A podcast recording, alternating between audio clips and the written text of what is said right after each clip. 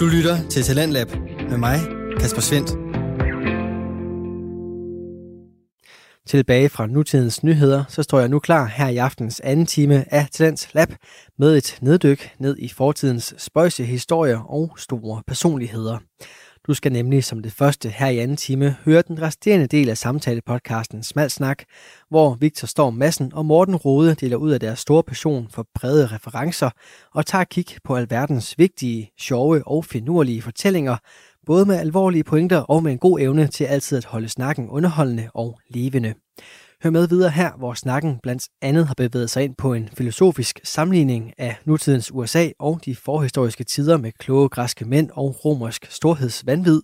Og meget apropos storhedsvanvid, så bliver Danmarks største konge hyldet for netop at have det. Lyt med videre her. Altså det er måske at kende dig selv, det er også at kende andre. Altså fordi det er også, det er også en meget sådan, altså nem, eller hvad skal man sige, åbenlys tendens, det der med at sige, at andre bør kende sig selv, ikke? Men måske man også skal kende andre. Mm. Altså, fordi, altså forstå, hvorfor verden er, som den er, i stedet for at være så vred på den.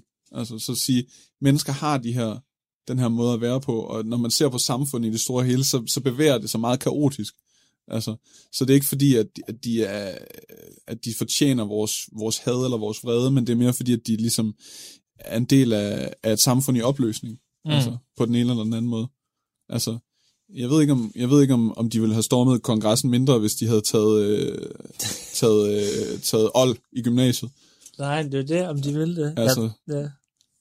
Og det er jo også det Platon prøver at sige til os, det er netop, det virker håbløst, men lad os gøre vores bedste. Ja.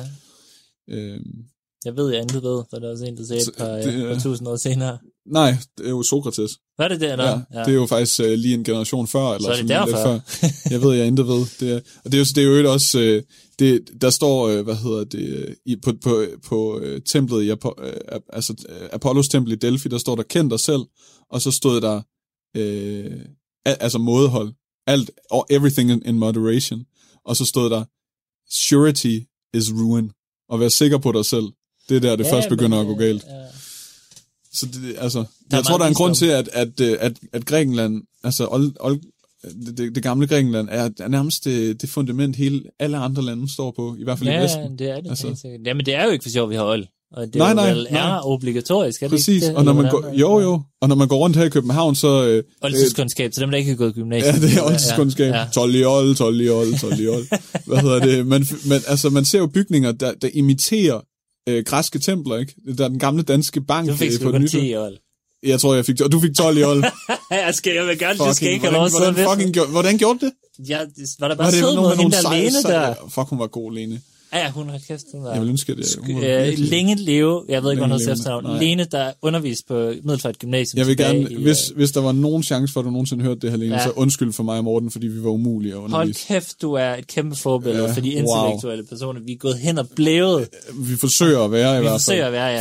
Fordi vi var jo virkelig en hård nød at knække i forhold til at lære noget som helst. Men det er sådan en helt anden historie. Skal vi hoppe videre til Christian IV-tal? Det synes jeg, vi skal, fordi at, som sagt, nu bliver det mindre intellektuelt, og det er ikke fordi, at jeg ikke nok skal stole på de ting, jeg har skrevet, og det er ikke fordi, at det ikke nok skal handle om, hvordan de ting, Christian IV har gjort, ligesom har indvirkning på det Danmark, vi ser i dag. Men mere fordi, at vores pointe er jo nogle gange, at vi kan gå igennem København, og så kan vi tale om, så er de kraftedeme igen og debattere, om vi skal have 500 asylantere eller 1000 asylantere. Og kunne de ikke bare tage en beslutning? Eller du ved, så sidder de og diskuterer, skal man holde 1 meters afstand eller 2 meters afstand? Mm. Og så går man rundt, og så kigger man på Christianshavn, og kommer til at tænke på, det var Christian IV, der sagde, nu laver jeg det her. Ja. Jeg vil have noget, der ligner Amsterdam, og det skal stå her om et halvt år. Og som du sagde, han flyttede Oslo. Ja, det kommer. Altså, der skal være noget her, begynd at bygge. Der er ikke nogen proces, det skal ikke gennem nogen kamre eller noget som helst. Altså. Der var noget godt over dengang, at der var lidt mere bare en monark, der styrede det hele. Ja. Og igen, jeg tror faktisk, vi er nødt til at sige, vi er ikke nazister. Fordi jeg kan også godt mærke, at vi sværmer, men det var fordi, nogle gange kan vi godt, lige med nazisme, det er fordi, at det er bare interessant. Der har aldrig været noget så stort og så vanvittigt, der er sket, altså, eller ikke stort på dem, men der er aldrig sket noget så vanvittigt. Og det er lidt det samme her. Det er lidt fedt at kigge på, hvad skete der dengang, at der var konger, der bare sagde, nu skal Oslo flyttes over på den anden side af vandet. Mm. Og der er der ikke noget bedre eksempel end vores egen Christian IV. Og lige præcis ham, fordi jeg tænker, Hvis jeg spørger dig, Christian V, hvad har han lavet? Han havde sorte krøller. Hvad er der mere? Det er min pointe er, at vi har alle sammen hørt om Christian IV. Christian IV. Ja. Men nogle gange er vi alligevel sådan, kan vide, hvad han egentlig... For man kan se, i Odense er der den der lækre ølbar, der hed Christian IV. Jeg tror måske endda, det var Frederik den 5. Der. Jeg har engang set et billede af en. Det er nemlig det. Jeg ved det. Christian IV, der ved man altid, man kan minimum sige, at Nyboder og Rundetårn, det er ham. Så er der nogle ølbar, der opkalder. Vi gik også på Christianshavn tidligere, der var en restaurant, C4. Christian IV er Danmark. Ja. Han reagerede over Norge og Danmark fra 1588 til 1648. Han er den længst siddende konge af Danmark med små 60 år på tronen. Det er altså vildt. Til sammenligning har dronning Margrethe altså kun siddet 49 år indtil videre. Fedt, hvis hun lige tager de sidste 11 og ligesom bliver... men nu må vi se. Og Christian IV måske grunden til, fordi at mit pointe kommer til at være i løbet af det her, som også kommer til at skinne igennem i kraft af de ting, jeg siger, at Christian IV kunne fandme bygge. Han kunne bygge. Han fik virkelig noget for hånden. Det er bygmeister. Lige præcis. Og det kom nok af, at han som konge blev, eller som prins har det jo været, da han blev opfostret meget, med, at lighed var ikke godt for noget. Altså, det er godt, der er en kongemagt, som får nogle ting til at ske, og masserne skal lukke røven. Og hans, som man jo sagde på daværende tidspunkt, det var jo meget en talmøde, man brugte meget. Og det er også, han har jo altså det her motto, eller slogan, eller hvad man skal kalde det, regna firmaet pietas, fromhed styrker rigerne. Ja. Og det er jo... Jeg er så fascineret af det aristokratiske mindset, det er vildt, jamen, det er skønt, man tænkte på det. Ja, også fordi, at det er jo ikke... Han var ikke den værste konge, men han drak også masser af vin, og han kunne godt lide kvinder, og hvad der nu ellers har været små ting. Men det handler om det her med, at fromhed, han står under Gud, og derfor så er vi nødt til, at det er mig, der styrer, fordi ellers gør vi jo Gud vred. Vi er jo nødt til at have det. Så fromhed styrker vores rige, og fromhed i kraft af, at jeg bestemmer. Gud, konge, fædreland. Og han har altså bygget så meget, at jeg så en video inde på Filmstriben, hvor de simpelthen siger, at han havde åbenbart efter sigende passer og måleinstrumenter siddende i skeden siden af sin sabel, fordi han bare var klar til at sige, nu skal vi bygge noget, jeg tegner lige hurtigt. Men... Jeg ser også den tykke Christian for mig, der trækker sit målebræt frem og siger, her skal vi have et tårn, kan vi få et tårn her? Og så lige knipser. Har du nogensinde lige en hurtig parallel? Fordi den rigtige konge af Danmark, han hed jo Henri. Ja, det er rigtigt. Og der er jo nogle DR-programmer, jeg har set, hvor at han for eksempel, han kunne godt lide at være sammen med Korken i køkkenet, den danske sådan, og det var altid sådan noget med, at han ville hjælpe ham. Nu får jeg lige en idé. Hvad med vi putter, du ved, kanel på den her ret, og så Korken er sådan, altså, nu er det... Nej, men nu er det kongen, der siger det, ikke? Og det tror jeg også, at Christian IV har været, ikke? Ja, hvad hvis vi bare havde kanaler her i København? Det ville fandme være dyrt. Ja, jeg vil faktisk sige, at det læste mig også frem til, der fandtes jo også et rigsråd dengang. Og der var faktisk et tidspunkt, de satte bremserne i og sagde, det går altså ikke der, Christian. Man har vel altid sådan haft ministre? Ja, sådan, der har altid været noget at lytte efter, men ikke desto mindre, der har han altså været god til, men det har også været meget, han kørte jo lidt landet i en dårlig økonomisk retning. Ja. Og det var både en helvedes masse krig mod svenskerne, og en masse bygninger. Nå, men pointen er, nu kommer vi til alt det, Christian IV har bygget. Og vi har jo talt om i de tidligere podcast, nu er vi kommet ind på ham, fordi det er som om, vi altid kommer ind på ham. Vi har danset rundt om ham. Fuldstændig. Og man er bare sådan, så er vi nede på Børsen, og det er Christian IV, Nu kommer hele pisset. Ja. Han stod bag opførelsen af, og det er jo ensynligt bare et udpluk det her, for der er jo nok mange ting, der man ikke har hørt om. Rosenborg Slot, som ligger i Kongens Have. Kongens Have var sjovt nok også hans. Stor, kæmpe have, som jo oprindeligt bare var til at dyrke afgrøder. Rosenborg Slot, siger du? Ja, det er også ham. Det er ham. Det vidste jeg ikke. Det er ham.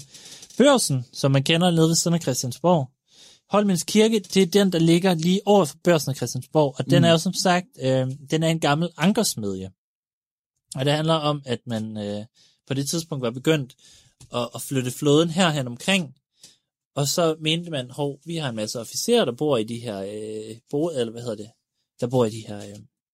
der bor her omkring, de skal jo have en kirke. Ja. Og Christian IV har kigget på ankersmedjen og sagt, det skal være kirke. Der er en måned, så skal der stå en kirke der. Ja. Så flyttede man ankersmedjen lidt et andet sted hen og så videre. Han står bag Nyboder, som altså også er til, jeg tror det er til flåden også, en masse beboelse til flåden. Smukke gule bygninger, som står der stadig, og det gør alle de her ting, de står her stadig. Rundetårn, Christian IV, som var sådan et observatorium til at kigge på nattehimlen. Og det var altså dengang, hvor det var mørkt i København, fordi man ikke rigtig kigge på natten i København længere. Der er for meget lys. Så står han bag arsenalbygningen, det der hedder Tøjhuset, som i dag er det her krigsmuseum. Et museum for, ja, hvad hedder sådan noget, arsenal. Krigsførsel, altså ja. Ja, nej, meget... artilleri. Ja, artilleri og det slags, ja. Så står han bag Kongens Bryghus, den lidt mindre kendt bygning, men den ligger også nede bag Christiansborg, det er sådan meget... Den er altså ikke lige så spændende, det er jo ikke lige om noget slot, men der skulle bygges øl til flåden. Så der var opført et kæmpe brygger. Det er også en meget, meget vild ting, når man ser den bygning, fordi det er virkelig, det ser ikke så pænt ud og så meget skævt ud. Men igen, det er ham. Gå ned og kig nede bag ved Christiansborg, der ligger Kongens Bryghus. Trinitatis Kirke stod han bag. Så stod han bag kollegiet Regensen, som jo ligger lige ved Rundetårn, og er der stadig i dag, og stadig et kollegie her små 400 år efter. Så står han bag kastellet, det der... forsvarspunkt i København, hvor at... ja, ikke mindst. Ikke mindst i stedet, så står han bag Trefoldighedskirken i Christianstad, og der er vi altså, så vidt jeg husker, i Sverige. Nu bliver jeg lidt i tvivl. Så står han bag... Og Christianstad, det der vidste i Sverige. Ja, det har jeg faktisk stået hernede. Det er... Nej, det har jeg ikke stået. Lad os sige, det er Sverige. Ja. Så står han jo bag Valdemars Slot i Svendborg, hvis man er fra den egen Fyn og kender det, så ved man nu, det er Christian IV. Det er de steder, han ligesom står for, som bare er... Hvor han bare har sagt, det skal bygges. Ja, ja. Han har haft passeren op i skeden, og han lige tegnet en cirkel på kortet. Det elsker jeg. Ja. Så har han bare lige målt fint op, og så ja, ja, sagt, der er plads til noget her. Og der er selvfølgelig, det her kom med en omkostning i form af, at det ikke også står noget finansieret. Det kommer vi til lidt senere. Ja. Hvordan han har klaret det. Så er der også et par bygninger, der ikke findes. Han var i gang med at bygge en kirke i København, Sankt Anne Rotunda, den findes ikke længere. Så havde han en hel kobber- og messingfabrik i Kruså Kobbermølle, den er så også væk nu. Så havde han et slot, Ibstrup Slot i Gentofte, det er også væk nu. Det er, igen, det er jo bare sådan dem, der er forsvundet, men igen, alle de første, de står her stadig. Og det er jo de fede ting i København, det er altså dem her. Og det er også bygninger, han har lavet, men det er jo ikke det eneste, han har lavet. Så byggede han en masse bygninger om. Holmens Kirke, som sagt, lavede han om til en kirke, hvor den tidligere var et ankersmedie. Det tidligere rådhus findes heller ikke længere i København. Det byggede han også lidt op. Kronborg byggede han også op. Han genopførte det efter en brand. Altså Kronborg, som jo også bare er mega fedt i Helsingør. Smukke Kronborg. Ja. Fedt sted. Ja. Københavns Slot, det var det, der lå før, fordi Christiansborg brændte en milliard gange, og før det har det også ligget det, der hed Københavns Slot. Det fik han også lige bygget lidt om på. Koldinghus, der opførte han lige et tårn, udbygget en fløj. Det er sådan, han har set det og tænkt, meget fedt, det skal være noget større. Så har han igen lige trukket op af bæltet. Der er det måske linealen, han lige har haft op, så der skal vi lige have en fløj her, og vi sætter lige en etage mere på. Så er der Akershus i Oslo, hvor han lod det genopføre efter en brand, og vi kommer til Oslo med, for der er den skønne historie om, hvordan han bare flytter hele byen. Ja. Så er der Ulriksholm i Kalminde, og så når vi til byer og bydele, som man byggede, fordi det er klart, du nøjes jo ikke bare med enkelte småt byggerier. Nogle gange så siger man, jeg vil have en by, og den skal ligge her. Der er det den store passeren på den største ligesom sådan munding, og så bare en stor cirkel. Tommelstokken, folde ud. Og det, man ved bare, rigsrådet har så tænkt, nej, nu folder han 3 gange, så er det byer. Og vi åbner mødet, første punkt på Christian, ja, og så begynder han bare at folde tommelstokken ud. Det er det store passer. Ja, båndet. Men det er fordi, han jo... Christianshavn har han jo bygget, og det var vi inde på sidste... Måske forrige podcast, jeg tror det var sidste podcast.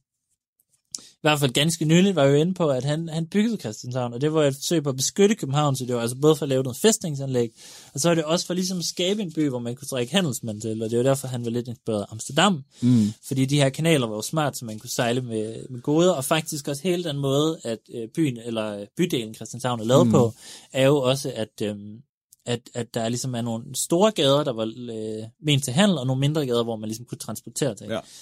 Jeg tror også nogle gange, vi glemmer, hvor meget bedre altså floder har været som transportveje i fortiden. Altså jeg glemmer i hvert fald at være til et asfaltveje, hvor smart det er ikke, fordi før det har bare været lort at køre igennem. Jamen, det er altså, rigtigt. Det har været umuligt. Altså, det er jo derfor, at de altid bygger byer omkring floder. Det er også fordi, man kan bruge vandet og så ting, men det er sådan at få tilført ting via vandet, det er nemmere. Ja. Christianshavn, sagde han, der vil jeg, og det er jo det, man sagde, da vi byggede Cityringen her. Ja. Det var det største projekt siden Christian 4. det, han ville have bygget den Cityring. Ja, som men det er jo igen parallellen til nutiden. Han har bare sagt, prøv her, forsinkelse. Ej, det tror jeg ikke. Ja. Forlade det. Så Christianstad, der kom vi til den. Det er jeg så i Skåne. Der var der, han lavede den trinitatiske kirke også, og den er også meget flot. Jeg så lige et billede af den. Og så har han simpelthen sagt, der skal være en by, den skal opkaldes efter mig. Så er der Christianopel, som også betyder Christians by. Det er jo så græsk for by her, Opel. Ligesom Konstantinopel. Ja, lige præcis. Det er så lidt syd for Kalmar, ude til Østsverige. Oslo er jo også, for der er jo nok mange, der har hørt, at Oslo tidligere hed Christiania. Oslo havde eksisteret som by i mange år, og det havde endda været norsk kongesæde. Det var en helstrømby, men i en brand i 1624, så valgte Christian IV, at der er det her Oslo, som nu er brændt. Så er der lige ligesom sådan, hvad skal man kalde det, den inderste del af Oslofjorden, sådan en lille fjord, som hedder Bjørvika. Hvad nu, hvis vi flytter byen derover i stedet for? Og det gjorde han så, og det er så det, der hedder den gamle bydel i dag i Oslo, så vidt jeg har forstået. Og så har han jo så også sagt, by the way, det der Oslo, det er ikke så vild med. Kunne vi kalde den Christiania? Fordi nu er det jo mig, der har valgt, at I skal flytte den. Og Oslo kom jo tilbage først i 1920'erne, som igen var en 300 år senere. Først i 1920'erne? Ja. 1925. Det kan godt være, jeg husker forkert. Fordi de blev jo selvstændige i 1814, ikke? Ja. Men det, jeg tror, der var en hel bevægelse. Man kan også sige, at de blev selvstændige fra Danmark, eller så blev de jo bare en del af Sverige fra 1814 til... Så var Sverige og Norge et land. Ja, indtil 1914-15 stykker. Og så blev Norge. Og så tror jeg, i forbindelse med det, blev man lidt mere nationalistisk og kiggede lidt på, skulle vi se få fjernet de her ting, danske kongers Christian over det hele. Så gik man tilbage til Oslo.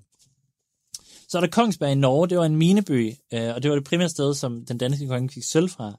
Og der er nu også nogen, der mener, at alle krige mod Sverige blev finansieret med sølv for det her Kongensberg. Og der har vi også, man må også sige, det har jo været, jeg ved godt, Christian IV har talt meget tysk, vi kan ikke kalde ham en dansk konge med sådan, Danmark, men han har jo ikke, Norge har mere været sådan et område, man havde. Ja. Jeg tror også, nogle nordmænd måske, hvis man er historisk. Men jeg tror faktisk, jeg nævner på sidste podcast, at man har hundredvis af breve fra ham, Christian IV, han skriver på dansk. Når han skriver på dansk, ja. Altså, han talte selvfølgelig tysk, ja, også, men han var også kendt for et smukt dansk også. Men uanset hvad, det der Norge har måske ikke sagt ham lige så meget. Så der har vi altså bare taget deres sølv og brugt det til at bekriges. Ja. Så er der Christiansand i Norge. Også det var da helt vildt. Ja, men det bliver ved. Så er der Glückstadt i Holstein. Eller i Holstein, der var det tyske, i Holstein.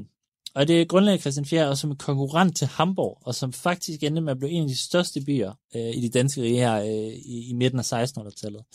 Og en af de måder, han gjorde det på, fordi han var også meget praktisk, man kan sige det her med, at han gerne ville have en kirke til sømændene, så siger han, der er en ankersmed, nu er det en kirke, tak. Der sagde han også her, når han, da han grundlagde det her Glückstadt i Holstein, der gjorde han det, at han sagde, i den her by, der har man borgerlige rettigheder, hvis man flytter til, og man har religionsfrihed. Og det gjorde så, at det lykkedes ham at få en masse både jøder, sefardiske jøder til, og katolikker, og folk fra den reformerede kirke. Så han lykkedes simpelthen at fylde den her by, så den blev en stor by. Og det, man kan sige, i dag er den jo ikke så kendt, det er jo ikke fordi den overrumplede Hamborg, men på et tidspunkt har den jo været en by af betydning. Det er noget af alt det, han står bag. Og igen, du kan knap gå en tur igennem København, uden at pege på et eller andet. Der er endda et springvand inde på... det er sådan også nogle små til nogle gange. Så er det springvand, der står inde på Gammeltorv. Det er også ham. Det er også sådan... Men det har selvfølgelig kostet noget, og for at finansiere alt det her, som jo sker samtidig med, at vi bekriger svenskerne nærmest hver halve år, så bryder der lige en krig ud. Så sker det der, at han jo må udskrive nogle skatter. Og for eksempel... Og her kommer den lille parallel til det her med hele minkaftalen, der nu kommer på plads, hvor at minkavlen skal have, hvad er det, 3.000 per dansker? Ja, 18 milliarder, mener jeg. Ja. Der sker jo også det, at når Christian IV i sit skønne København, som størstedelen af Danmark nok aldrig har sat ben i, mener, der skal jo være, her i København skal der være Christianshavn. Ja. Så skete det jo på baggrund af en finansiering fra en ekstra skat for hele landet. Der sagde han bare, nu skal der lidt mere korn og lidt flere, altså, vi tager det hele. Og det samme gælder, han satte jo en Øresundstold på, og det var det, jeg fortalte dig før det her podcast, at der en af grundene til, at mange af de andre større nationer, England, Frankrig, Holland osv., var imod, at Danmark ejede Skåne, som man jo gjorde på et tidspunkt. Det var jo, at hvis det var den samme regent på begge sider af sundet, så var det meget lettere at opkræve skatter. Og det var man ikke så glad for, og det havde Christian Fjæres også gjort, udskrevet noget Øresundstold, han havde udskrevet noget Trælasttold til nordmændene. Han var glad for at indkræve skatter, fordi det var lidt nødvendigt. Ja. Jeg kan også huske en af de... Jeg gik en tur på et tidspunkt i Middelfart, hvor min mor fortalte mig noget med, at grunden til, at der er bøg i Middelfartskov, er, at man fældede alt den der var til svenskerkrigene, til at bygge skibe til svenskerkrigene. Så det har sikkert også været Christian IV. Og jeg har bare lige googlet her, og det skriver de også på Naturstyrelsen, at svenskerkrigene tog virkelig hårdt på det danske skov, fordi man fældede hele lortet til at bygge skibe med. Så han har beskattet, og han har fældet, og han har røvpulet, men han har fandme bygget med det. Ja, men jeg vil også sige, så må vi jo håbe, at der kommer noget lige så godt ud af de 18 milliarder minkavlere, man skal have. Fordi hvis man så om 400 år kan kigge og sige, det var sgu, det var Mette Frederiksen, det var hende, der opførte det. Hvad ved vi? Et eller andet. Nå, det bliver den længste podcast, vi har lavet indtil videre, for jeg er altså ikke helt færdig. Nej. Vi er oppe på timer og et kvarter, og nu kører jeg lige hurtigt igennem det her. Men, fordi det mest ekstravagante, der sker under Christian Færes tid, og det tror jeg, jeg har fortalt dig om, det er jo fordi, på et tidspunkt, så skal han jo have en efterfølger. Det er Frederik den 3., som er hans søn. Ja. Og der ved han godt, at det her bryllup, det er nødt til simpelthen... Det skal bare sparke røv. Ja. Og der er det lidt sjovt, fordi at der har du tidligere i en podcast været inde på en indisk milliardær, Anand Piramal, der blev gift med en Isha Ambani i 2018, og nogen mener, at det løb op i 600 millioner danske kroner, det her bryllup. Mm.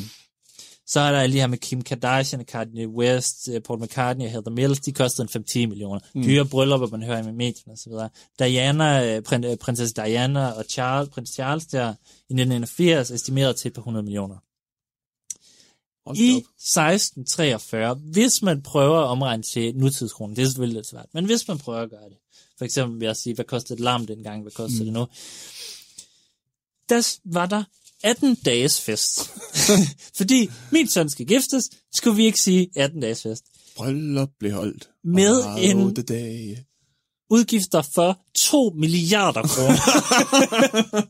Og det er altså samtidig med, at han er ved at opføre byer i Holstein og Sverige og Norge, og han kæmper mod svensker. Men han vil jo gerne statuere, og det var fordi, man inviterer... Spend your money like money ain't shit. Ja, det har bare været, det har stået på hans fucking bælte ved siden af hans tommelstok, mand. Og han var jo inviteret hele aristokratiet fra hele Europa, fordi han skulle jo vise, hvem der var motherfuckeren i Europa. Og det er altså 18 dages fest, udgivet 2 milliarder ifølge Henrik Engelbrecht. Han er forfatter til flere bøger om klassisk musik, men altså stadig akademiker. Jeg vil sige, han er ikke historiker. For at det ikke skal være løgn, så tror jeg også, han var en af dem, som var de første til at bruge noget, men der minder lidt om et anlæg til at høre musik. Han havde, når han kom frem på besøg, så stod der en strygerkvartet nede i kælderen og spillede, og så havde man sådan kanaler, altså, som man førte lyden op, så det kom ud i rummet, og så var de sådan... Ja, Kronborg indrettet akustisk efter, at man kan have frem fjernmusik. Ja, og det fordi musikken var der selvfølgelig svært helt op til lære for 2 milliarder kroner. Der sker det allerede 10 måneder før. Så ved han jo godt, der skal være et bryllup. Så hører han en af de største komponister i Europa, en der hedder Heinrich Schütz, en tysker selvfølgelig. Og han får ligesom at vide, at du skal planlægge en fest. Det skal bare være godt, det her. Og den er så sat til at løbe af stablen 10 måneder senere. Og det, der så sker til festen, der ender med, og nu kan vi tage musikken som det første, der ender med, fordi at Christian IV, da han overtager tronen her i 1588 efter sin far, der overtager han en trone, hvor der jo selvfølgelig på daværende tidspunkt er et trompetærkorps til et militært, hvor der er et sangerkorps til 12, på 12 mænd og nogle drenge, der er et instrumentalistkorps til et personlig underholdning, der er bare musik. Så det er selvfølgelig en del af det, men udover det, så er der i alt til den her fest til 2 milliarder kroner i 1643, 77 musikere og sangere. Og han var muligvis, og det her ham her, Henrik Engelbrecht, der har skrevet lidt om det, kommer ind i billedet, fordi han mener nemlig, at det er første gang operaen kommer til Danmark. Aha. At Christian Fjerde simpelthen siger, at der skal være noget rigtig godt her. Der er i hvert fald noget underholdning og noget fest, og det er igen en af de her fede ting, at der har været så mange mennesker til den her fest, men han beskriver så ham, Henrik Engelbrecht også, hvordan der til selve den her største forestilling, hvor der var musik og så videre, der var kun opstillet 8 stole til de fineste, hvor alle resten, som jo også var konger og altså adelige, de måtte stå op i 2 timer og kigge på det her. Nu har jeg brugt 2 milliarder, jeg har ikke råd til stole. Men det var for at vise, jeg skal sidde, I andre skal bare sidde og kigge på. Det er eller chefen, ikke sidde og kigge det er på. Chefen. Men det fede er jo så også, at inden det her sker, så har de jo altså været til en fest, hvor man bare har, hvor det her med at drikke meget også var et statussymbol.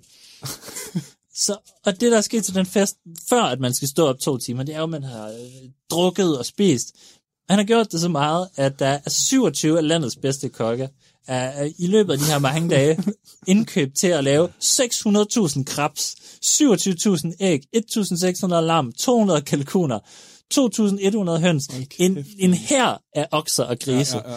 Og 2,2 millioner liter vin er der indkøbt.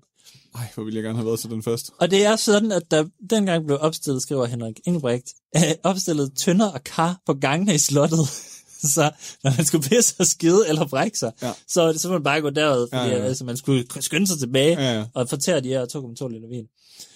Det gør man så, indtil man snaller stiv, og så skal man så stå op i 2 timer og kigge på ham her kongen, der bare sidder ned. Og få opført et stykke, der handler om, hvor god og klog kongen er. Det er så fucking genialt der. Oh. Men som sagt, og det er altså nok det største bryllup igen, Diana og Charles i 1981, eller ham, den det, indiske milliardær, det har bare nået ikke til sokkeholderne. Nej. Fantastisk. Det er så, altså Donald Trump, han er jo nærmest en usikker lille mus i forhold til Christian IV. Ja. Ej, men han er skøn. Vi var inde og se den statue, der for nylig har sat op af ham nede ved Christiansborg. Ja. Og han ser også bare dejlig ud. Men det der, man kender ham godt, når det lille fipskæg og det bomben lille... Ja. Kæft. Han er fed. Ja. Han står bare og siger, her skal der være noget. Her skal der være noget. Eventuelt en by. Ja, og hvis der er en by, så lad os flytte. Guld til alle sider. Ja, det var den gang, der var politiske ledere til. Ja, der skete noget. Det, så man kan sige nogle gange, at det her demokrati er smukt. Wow. Og vi var jo også noget inde på, som nok er et mere seriøst standpunkt, og det er meget smukt at involvere alle partier og sige, der er nu noget bøvl, kom lige ind og være minister, så finder vi ud af det sammen. Og han er bare, det er fedt at involvere Christian og Christian. Altså, fedt, jeg synes, det er mig selv. Det kunne være fedt, hvis han har siddet til de møder der, og Rigsrådet der har sagt, det ved vi ikke så meget om, og han har bare sagt, nå, jeg skal lytte til andre, lad os prøve at høre, hvad Christian har at sige. Hvad synes Christian? Hold kæft, mand.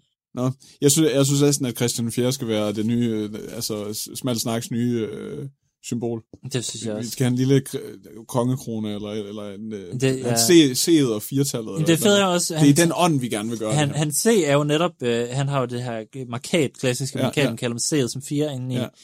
Man kan jo godt spekulere i, at det er ret svært at tegne, uden en passer. Hvilket er ret sjovt. Så det er det, han har haft i... Det var bare en tanke, jeg selv havde, og det kan godt være, det er helt forkert. Men man tænker lidt, det er bare en smuk tanke, at han har lige hævet den op af skeden, når han lige, efter at have sagt, Oslo skal herhen, så har han lige... Og så tegnet så sit eget navn også. Nej. Hold kæft, det er godt. Det var simpelthen det, jeg havde om Christian IV. Jeg er glad for, fordi nu kom vi ud og sagde, nej, var han fed. Ja. Nu fik vi afløb for det. Ja. Min yndlingskong, fuldstændig. Nummer 1, 2 og 3, det ville jeg nok også selv have sagt. Ja, 1, 2, 3 og 4. Mig selv. Ja. Men altså, jeg har også nogle små ekstra punkter på programmet, men jeg tror efterhånden, at vores podcast, det er som om det er Christian Fjersk stort, ikke? Altså 2 milliarder sekunder i det her podcast. Så jeg tror bare, vi skal til at slutte af, og jeg synes egentlig bare, at vi i den her runde bare skal sige et stort længe leve, og Gud bevare Christian den 4. af Danmark.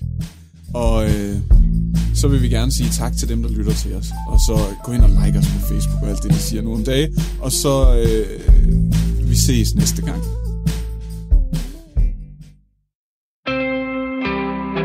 Du lytter til Talentlab med mig, Kasper Svindt. Og sådan endte den nyeste episode fra samtale-podcasten Smalsnak, en fritidspodcast, hvor indholdet på ingen måde er smalt, og snakken bliver leveret af de 2 gode venner, Victor Storm Madsen og Morten Rode. Du kan som altid finde flere afsnit fra fritidspodcasten her inde på diverse podcast-platforme, hvis du vil høre flere finurlige fortællinger og historienørderi på højt plan. Og inde på de platforme, der kan du også give et lyt til aftens anden fritidspodcast. Det er den utrolig vigtige og modige filmpodcast, Er den virkelig så dårlig?, som består af værtsparet Helle og Boris Sekulovic.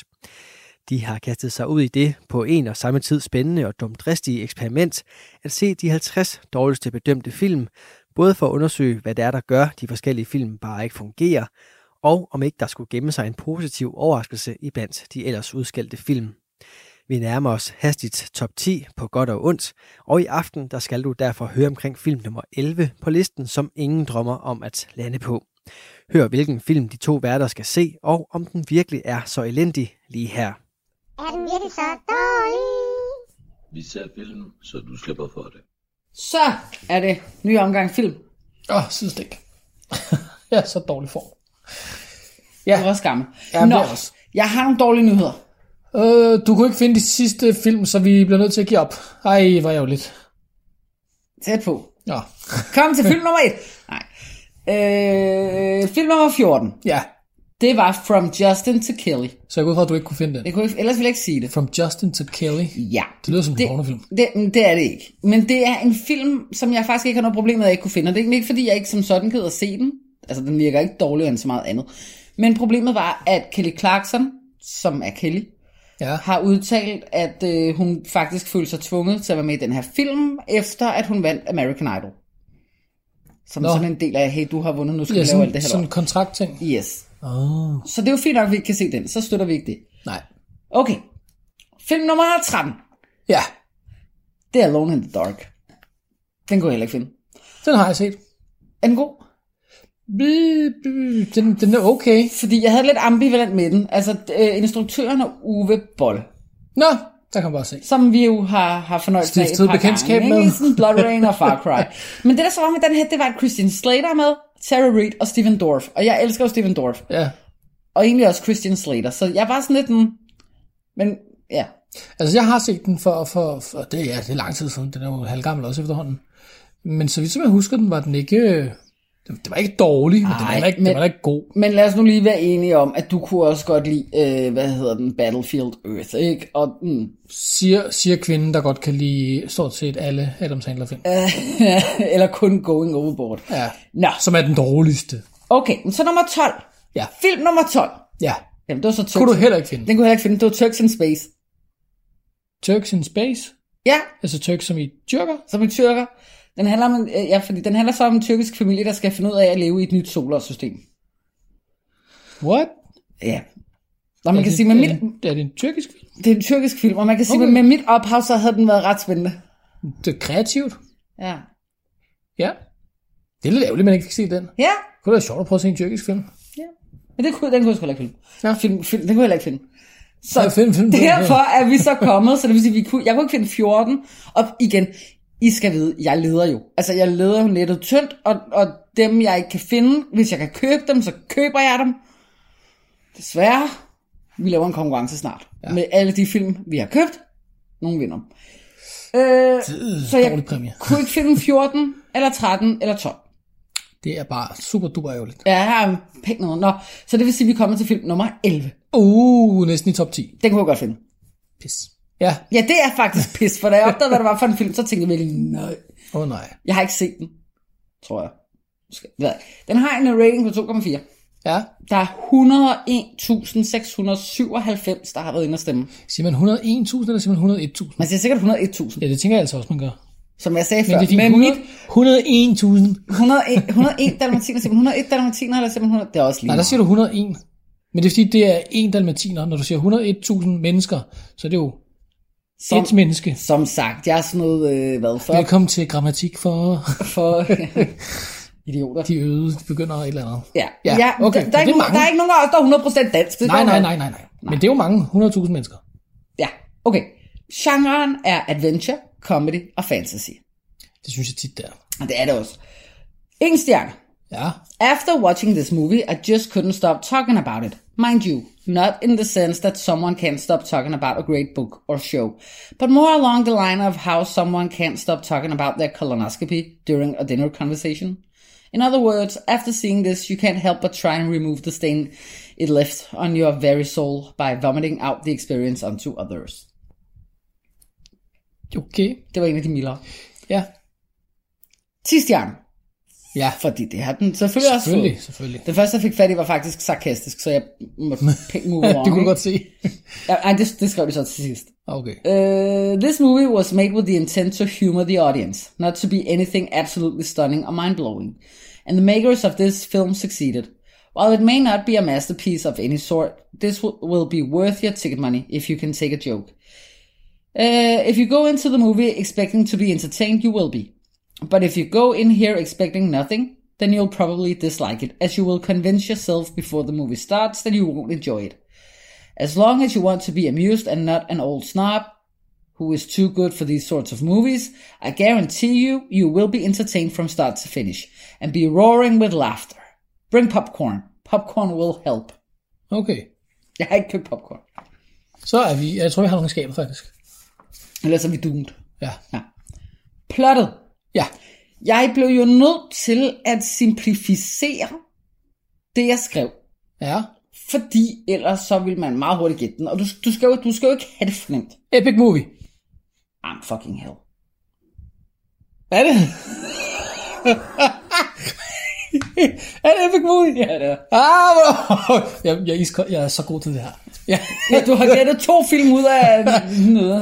Ud af 2. 30 eller sådan noget. 2 ud af 2. Det er fint. 100%. Hvad er det? Nå, men til dem, der ikke har gættet det, nu læser jeg lige videre. Nu har jeg brugt tid på det her.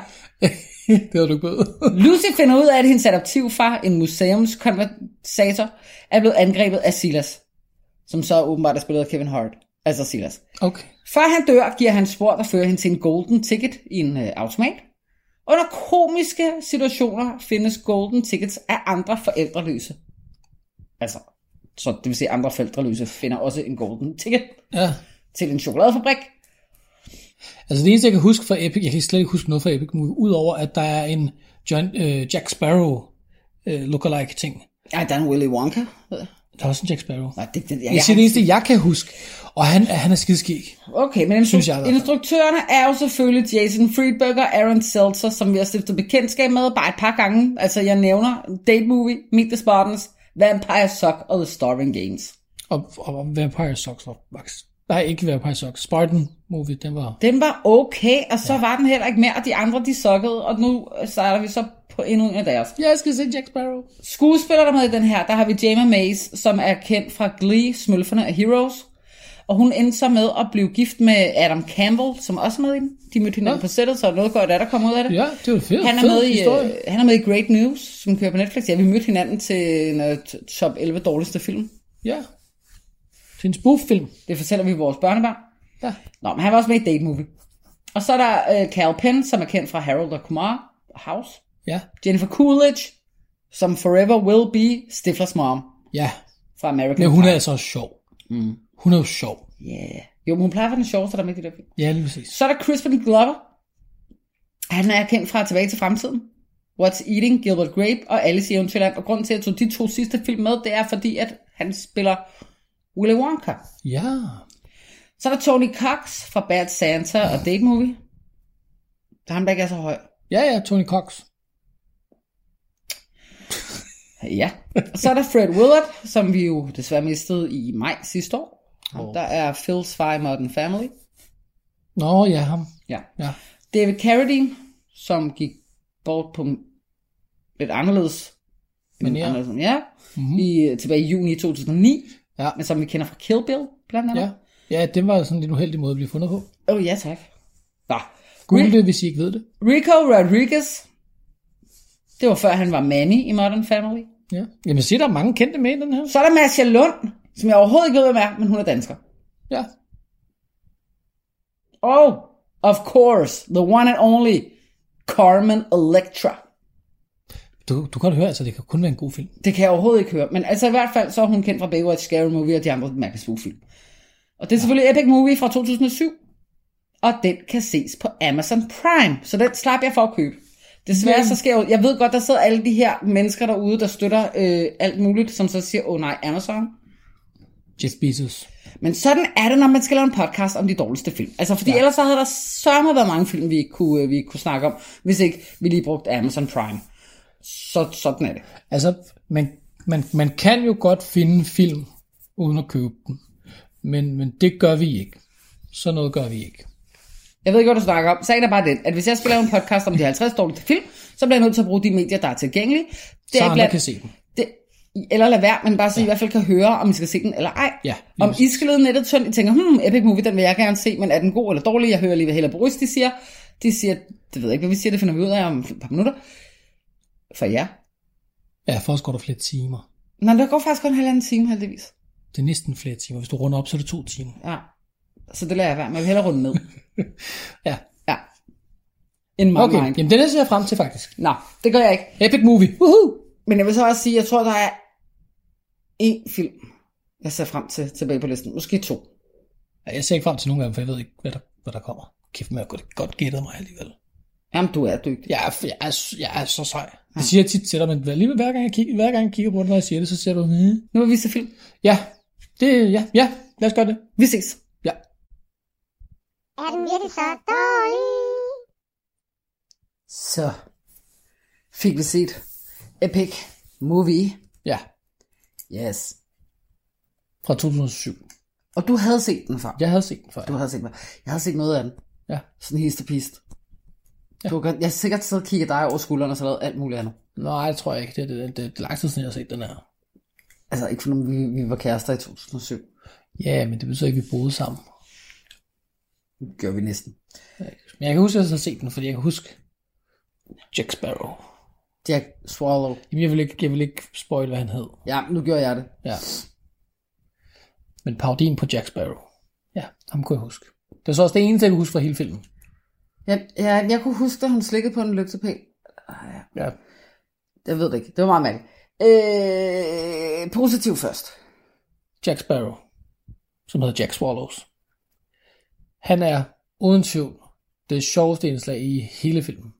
Og det kan godt være, det er bare min personlige holdning, fordi jeg er vild med Pirates of the Caribbean, ligesom så mange andre.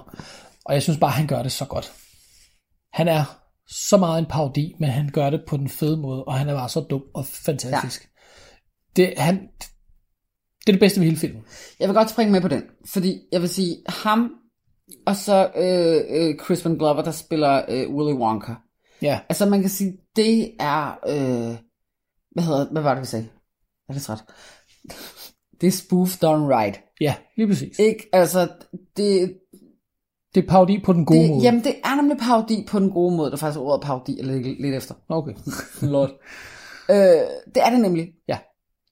Og man kan sige, ham der spiller Samuel L. Jackson, fordi han er der selvfølgelig også. Det bliver trukket lidt for langt. Ja. Der er mange, mange filmreferencer i den her film. Så ligesom i alle de andre spor. Nå, nej, men det er så det, jeg så mener, det er igen, at der er nogen, der er done right, og der er nogen, hvor man tænker... De fleste tænker man... Ja, så lige her vil jeg sige, at parodimæssigt, ja, der er den her en af de her instruktørtossers bedre. Ja. Altså sådan kan vi sagtens sætte den op. Ja. Men igen, altså det er virkelig mange film, man skal have set for at kunne alle, referencerne. Ja. Og skuespillerne i blandt selv også. Altså Harold og Kumar Goes to White Castle. Ja. Laver de også en lille reference til. Altså, jeg har ikke set den. Den har jeg set. Jeg er sådan bagud på komedie-genren, kan jeg godt sådan... Ja, det er sådan sort humor. Ja. Film. Og så har jeg en anden positiv ting. Filmen var kun 1 time og 10 minutter. Ja, det gør den faktisk. Den siger 85 minutter, men det er fordi, der er sådan noget kvarter med... Hvad hedder det? Outro, jeg ved det ikke. Ja, de der rulletekster. Ja. Det skal lige sige, klokken den er mange, og vi har børn, der ikke vil sove. Sådan, ja. Så vi er lidt... så det er faktisk en positiv ting. Kun 1 time og 10 minutter, så det er ikke langsomt, man skal se den. De kunne heller ikke presse den længere. Nej, fordi lad os være ærlige, der var nok noget, de godt kunne... Jamen, det kan vi tage med efter. Ja. Havde du mere positivt? Nej. Det har jeg. Nå, okay. Ja. Kevin Hart. Som albino-munken. Silas. Ja. Prøv at høre. Synes du, det var god? Jeg synes, det var så sjovt inderst inde. Jeg grinte ikke højlydt. Men det var dumt. Jeg grinte. Og jeg er Kevin Hart-fan. Ja, men jeg tror for mig var det, at man ikke kunne se, det var Kevin Hart. Jeg ved det. Ja, okay. Jeg synes faktisk, at det må jeg sige, det synes jeg faktisk var sjovt. Ja. Han laver nogle sjove lyde, jeg kunne godt lide det. Ja. Jeg kunne godt lide underteksterne til hans...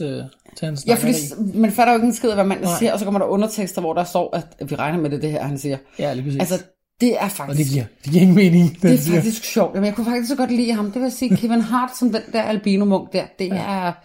Det, ja, hvis det nu bare var en helt albino Kevin Hart-munk-film, så havde den fået mere, end hvad jeg giver den. Det havde været en lang film så. Yes. Og så vil jeg sige... Du har mere... Ja, men en ting til, fordi der er jo sådan en rigtig rar fortællerstemme. Ja, det er rigtigt. Ja. Det er Roscoe Lee Brown. Det var vist nok hans sidste film. Nå, det er ærgerligt. Ja, meget. Han var med i The Cosby Show og sådan noget. Jeg vil sige, det er så rigtig godt valgt. Ja. Og have sådan en rigtig behagelig fortællerstemme. Ja. Så de gør den lidt ægte i gåseøjne. Ja, sådan en rigtig eventyr. Ja, og sådan bare, du ved, en spoof eventyrfilm. Ja. Så er der den ikke til. Må jeg tage mit først? Yes. Jeg har ikke skrevet noget. Var der ikke noget negativt, synes du?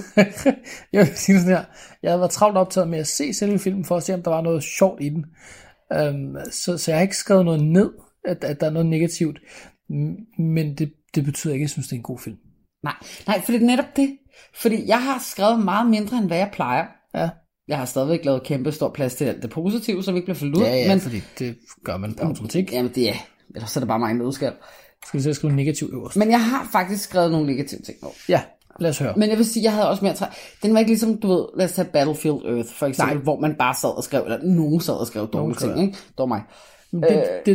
Det gjorde man ikke her. Man fulgte lidt mere med, men det er også fordi, den var en time og 10 minutter. Ja. Det er overkommeligt. Det kan du sgu godt se en film, uanset hvad fanden det er for en film, så kan du godt sidde og se en time og 10 minutter. Ja, uden at dø voldsomt, ikke?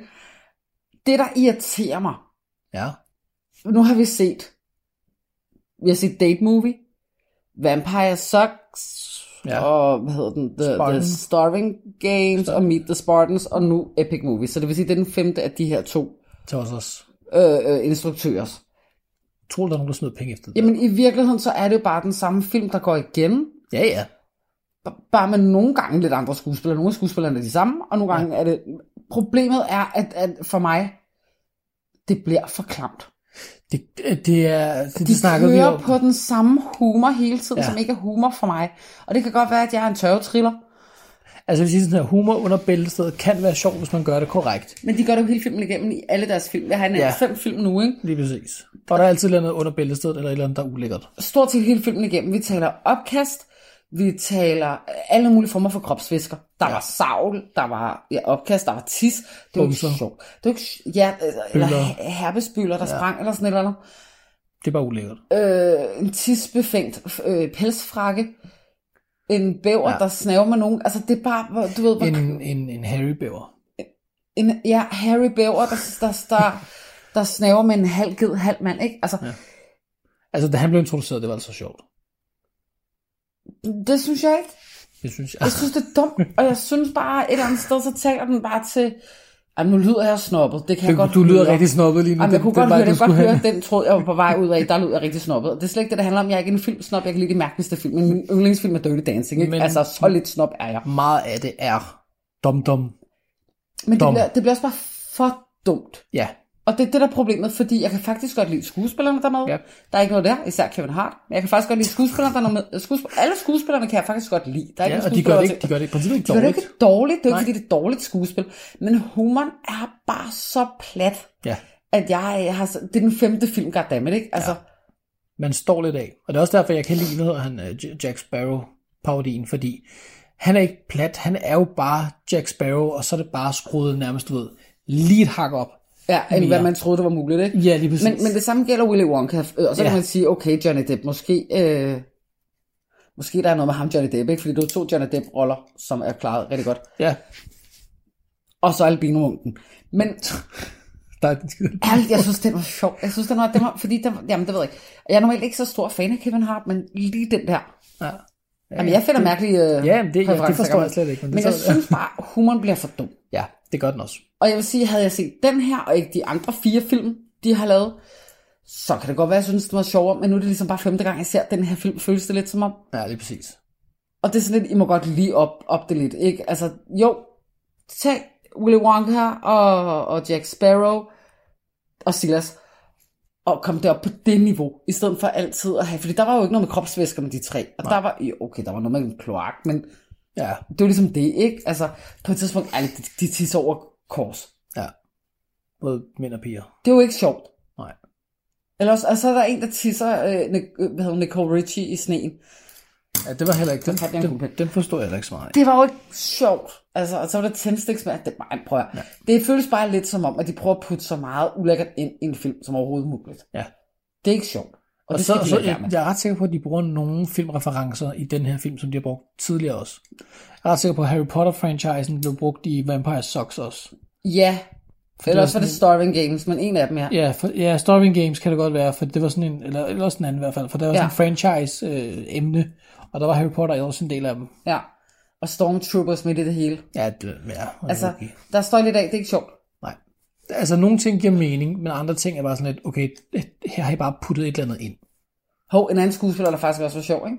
Ja. Borat. Ja, han gjorde det også okay. Han er også med i den, der er sjov. Ja, han lignede Borat. Ja. Ja. Men ja, ej, jeg har sagt, jeg kan huske på et tidspunkt, der sad og skældte og smelte på grund af de her. Det gider jeg faktisk ikke i dag, fordi så må I finde de andre, vi har lavet med de her to instruktører, fordi jeg har skældt og smelt. Jeg synes bare ikke, det bliver sjovt, når der er så meget kamp. Nej. Vil jeg sige, der var lyspunkter i filmen? Ja. Grinte jeg? Nej. Gør du? Ja. Yes.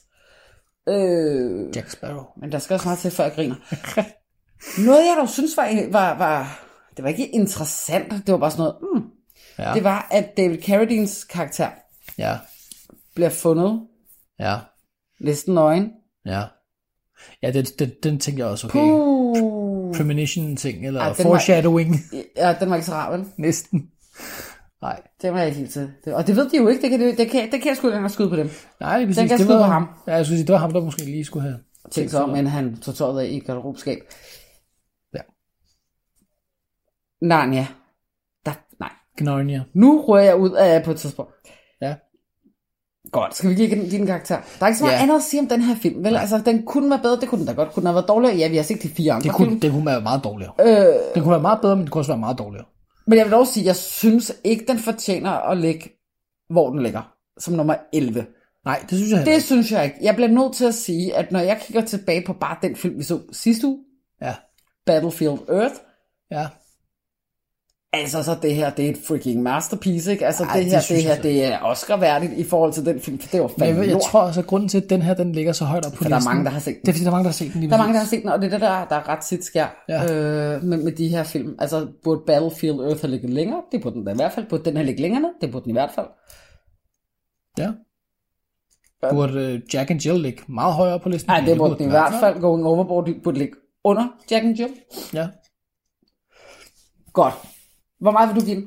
Jeg giver den 2,9. Måske lige en 3'er. Ja. Fordi det er ikke en dårlig film, men det er bare, altså det er en ligegyldig film i princippet, men den har nogle sjove indspark en gang imellem. Ja, og jeg vil sige sådan her, at du ved, hvis du ikke gider at se hele filmen, for den var en time og 10 minutter, så kan du sikkert YouTube den, og så bare finde Jack Sparrow, parodimanden på det. Bare se de par minutter, hvor han er med. Det er sjovt. Så er den færdig. Eller Kevin Hart. Eller Crispin Glover, fordi jeg synes faktisk også, han gjorde det godt, men skuespillerne igen var heller ikke dårlige, og jeg bliver også sådan lidt, det der er mit problem, det er, at jeg har set deres andre film. Ja. Og som jeg siger, for mig, der er det her, som den samme film, jeg har set 5 gange. Bortset fra, at skuespiller er bedre i den her. Ja. Bortset fra, at der er nogle scener, som kunne have været sjove, hvis det ikke var, fordi jeg har set den 20 gange før, ikke? Ja, lige præcis. Så derfor så er det svært for mig at give den karakter, men jeg vælger faktisk at ryge op på en 2,8. Okay. Og det gør jeg, fordi Kevin Hart, Crispin Glover. Ja, nok. Nej, jeg gør det, fordi at, igen, det er jo ikke, fordi skuespillet er dårligt. Nej, og det er det jo nemlig ikke. Havde jeg ikke set de andre 4 film, så kunne jeg måske have oppet den til 3,5, men problemet er bare, at når man har set så mange film med de her 2 instruktører, og det er den samme humor, og det er heldigvis ikke lige så æglet som de andre. Nej, men det er bare meget det samme. Og det er også derfor, altså, det er derfor, jeg ikke har skrevet noget negativt, fordi der er ikke noget som sådan direkte negativt ved den. Det er ikke, fordi skuespillet er dårligt eller noget, den dur. Men den er bare ligegyldig. Ja, godt. Vi er enige. Ja. Skal vi sige det? Vi siger det. Radio 4 taler med Danmark. Og om en anmeldelse på 3 ud af 10 får dig til at ville se Epic Movie, det må være op til dig. Jeg selv nøjes med at høre på Boris og Helle Sokolovits, som udgør filmen Fritidspodcasten Er den virkelig så dårlig?, hvor de har sat sig for at se de 50 film, som har fået de dårligste anmeldelser på hjemmesiden IMDb. Det projekt nærmer sig sin afslutning, og du kan faktisk allerede nu høre omkring film nummer 10 på den liste. Det kan du gøre ved at gå ind på diverse podcast-platforme og finde Er den virkelig så dårlig? Eller så kan du høre med her i programmet en anden god gang, hvor vi præsenterer dig for filmpodcasten. Og med det er vi kommet frem til enden på aftenens program.